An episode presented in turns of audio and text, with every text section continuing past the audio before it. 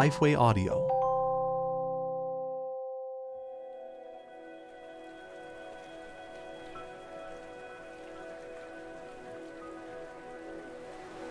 Well, here we are at our last session of this series, The Stories That Jesus Told. And I want to thank you for joining me on this journey. And it is my sincere and distinct hope that these stories begin to be some of the stories that frame the story of your life. Now, no matter if you're older or younger, if you're a student or if you're retired, I'm still here to tell you, you are in the middle chapters. The totality of the story that God is desiring to write in your life, in Jesus' name, is still going on. Just the fact that you're able to hear this, to watch this right now, proves God is not finished with you yet. And I think that this session that we're going to study today is the perfect way to wrap up this series, because it really draws us in to a simple thing that we all need to remember, is that our lives matter, and what we do with our lives is important to the Lord.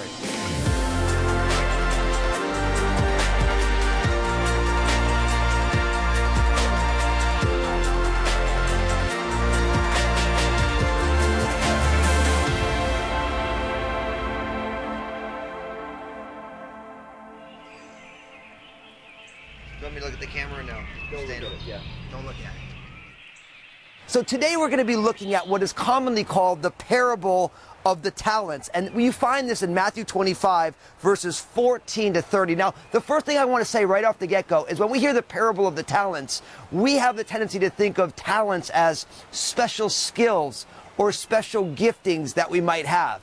And that is how we use the word talent, like America's Got Talent or these different ideas. But in the Bible, the talent was actually a unit of measurement. And so different scholars have different beliefs as to the exact unit of measurement that a talent was. But most people would say that a talent was what they would call 100 denarii. Now, a denarius was one day's wage for the average worker. So if you think about 100 of those, you're talking about a third of a year's salary. That's what a talent was. Now, in this story, in this parable that Jesus told, there is a wealthy businessman, and he is going to go traveling. And so he calls some of his employees, his servants, to him, and he entrusts to each servant a different number of these talents. To one servant, they got 5 talents, right? So you can imagine 5 talents would be like over a year and a half of wages. To another was given 2 talents, so about a year's salary. And to the third one, they were just given 1 talent, which was still a huge amount. And it says that each one were given to according to their ability. So now right there, it's such an important lesson for us, because we have a tendency to look at other people and say, oh, why don't I have what they have? Or I look at someone else and say, oh, I wish I could sing like that person's like. And listen, no. God gives what he wants to give to each one of us. And our job is not to wish we had a different set of gifts and talents. Our job is to say, thank you, Lord, for what you've given me. Because each one of these servants, they had a responsibility from their employer to leverage what he has given them to make more. So it's a fascinating idea that Jesus would actually use a parable of the kingdom of something like investment banking, where you give your money to someone and their job is to trade with your money to be able to increase that money, to be able to bear fruit with that money. And Jesus uses that picture right here in the parable of the talents. So each person gets their resources. And you would think to yourself, man, an employee gets to use their master's money. And in that culture, it was a prestigious thing to be able to do this. So the master would go away, and then he came back later, and he wanted each one of these servants to give an account for what they did. Now, for the person who had 5 talents, he came back and said, hey, here's your 5 talents back, and I made you 5 talents. And that servant is rewarded because they took what their master gave them and they used it to bear more. And the owner was so stoked, and he was like, listen, well done, good and faithful servant, great job. For the person who had 2 talents, he came back and said, here's your 2 talents, and I made you 2 more. So each one of these servants doubled what they were given. And again, praise. But what's amazing is the final servant who got 1 talent came back and said, hey, listen, I knew that you were a tough boss and I didn't want to lose your money, so I buried it. Here's your 1 talent back.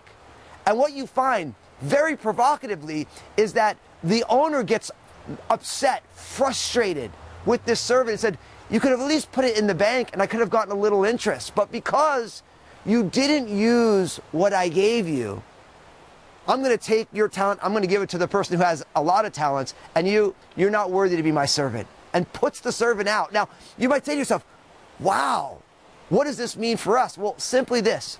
First and foremost, this does not mean that we're saved by works. Because we have a tendency, we hear that, we're like, wait, what is it? Does this mean that not only am I saved by believing in Jesus, but I'm saved by the things that I have to do for Jesus? No, listen, we are saved by faith through grace apart from works. The Apostle Paul makes that abundantly clear in Ephesians chapter 2, verses 8 to 10. But once we are saved by faith, because of God's grace, we are then saved unto good works. And you get that in Ephesians chapter 2, verse 10, where it says that we are Jesus's workmanship, created in Christ Jesus unto good works, which God prepared beforehand that we would walk in. So it doesn't mean that we're saved by our works. It means we're saved into good works. And really, the writer of the book of James tells us that really faith without works is dead, because we know what we believe by the way that we live our lives. So I need to make sure that we get that out there right up front, because you might say to yourself, oh my gosh, does this mean that like what I do is going to be able to secure my salvation? No, what you do proves who you are. And really what God is looking for, according to this parable, is for us to leverage whatever God gives us and to bear fruit through what he's given us. So rather than being distracted by worrying about what someone else has or what we wish we had, our job is to say, this is what God has entrusted to me, and now my job is to make something with it for the glory of God. This teaches us and also an important principle about our lives. And this is simply that your life is not your own. You are actually a steward of your life. Now that word steward is not a word that we use commonly in our culture, but it is very significant in the Bible. And it means that you're not the owner of it. It's somebody else's, but you have a great responsibility with it.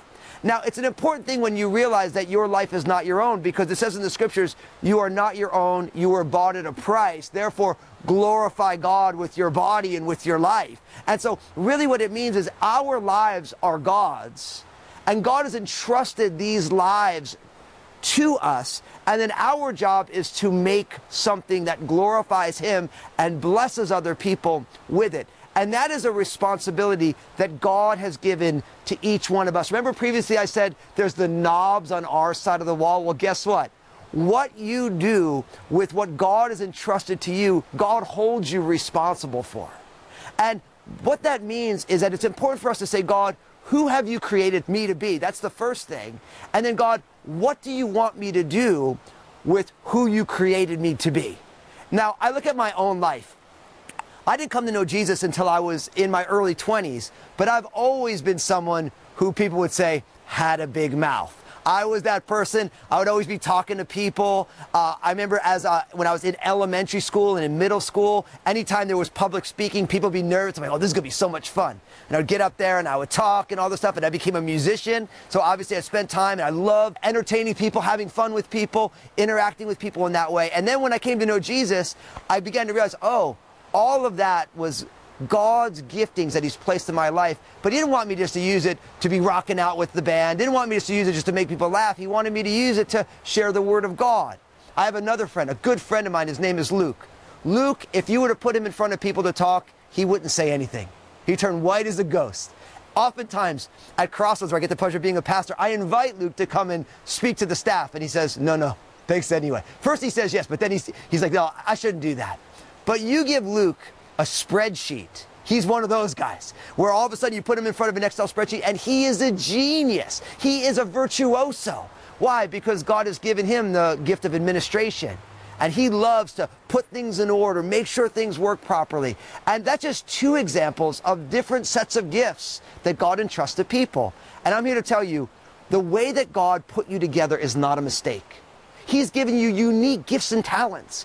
And the key is to say, God, who have you made me to be? And then, Lord, what do you want me to use these gifts for to be able to bear fruit, like the person who received the 5 talents and the person who received 2 talents? Because what happens is when we are willing to ask that question, we begin to get a clue into what is my purpose in life? What has God made me for? And where am I supposed to find myself within the body of Christ, the people of God? And how do I meet the world and its places of pain in the name of Jesus with the unique gifts that God has given me?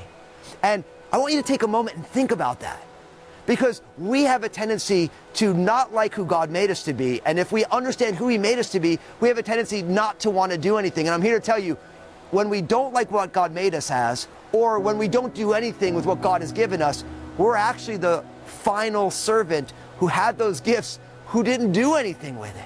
So really what we learn is that God is a God of fruit bearing. Haven't we seen this all through these parables? It keeps coming up. God wants fruitfulness. God wants fruitfulness. And I'm here to tell you, the main way that we become fruitful is we abide in Jesus, and then we join Jesus in the work that He wants to do in our communities, in our world, with the gifts and talents that He's entrusted us to. Now I want to tell you, don't worry if you're like, man, I'm not a 5-talent person. I'm not a 2-talent person. Man, I'm not even a 1-talent person. Listen, whatever God has given you, God wants to leverage. He gave it to you for a purpose. So we need to join Him and say, God, how do you want to use these gifts? And when we do that, we become salt and light. We become vibrant parts of the body of Christ. And we become the hands and feet of Jesus in the world in which we live in this cultural moment, being able to impact people. And I'm here to tell you, every single one of you, uniquely gifted by God, created unto good works, which God prepared beforehand that you would walk in. And God wants to lead us into it. So as we close out our time, trust Jesus. Take that step of faith. There's risk involved in the investments that you're going to make, but I'm here to tell you, there's a greater risk by not doing anything, because you miss out on God's best for your life. Thanks for joining me. God bless you.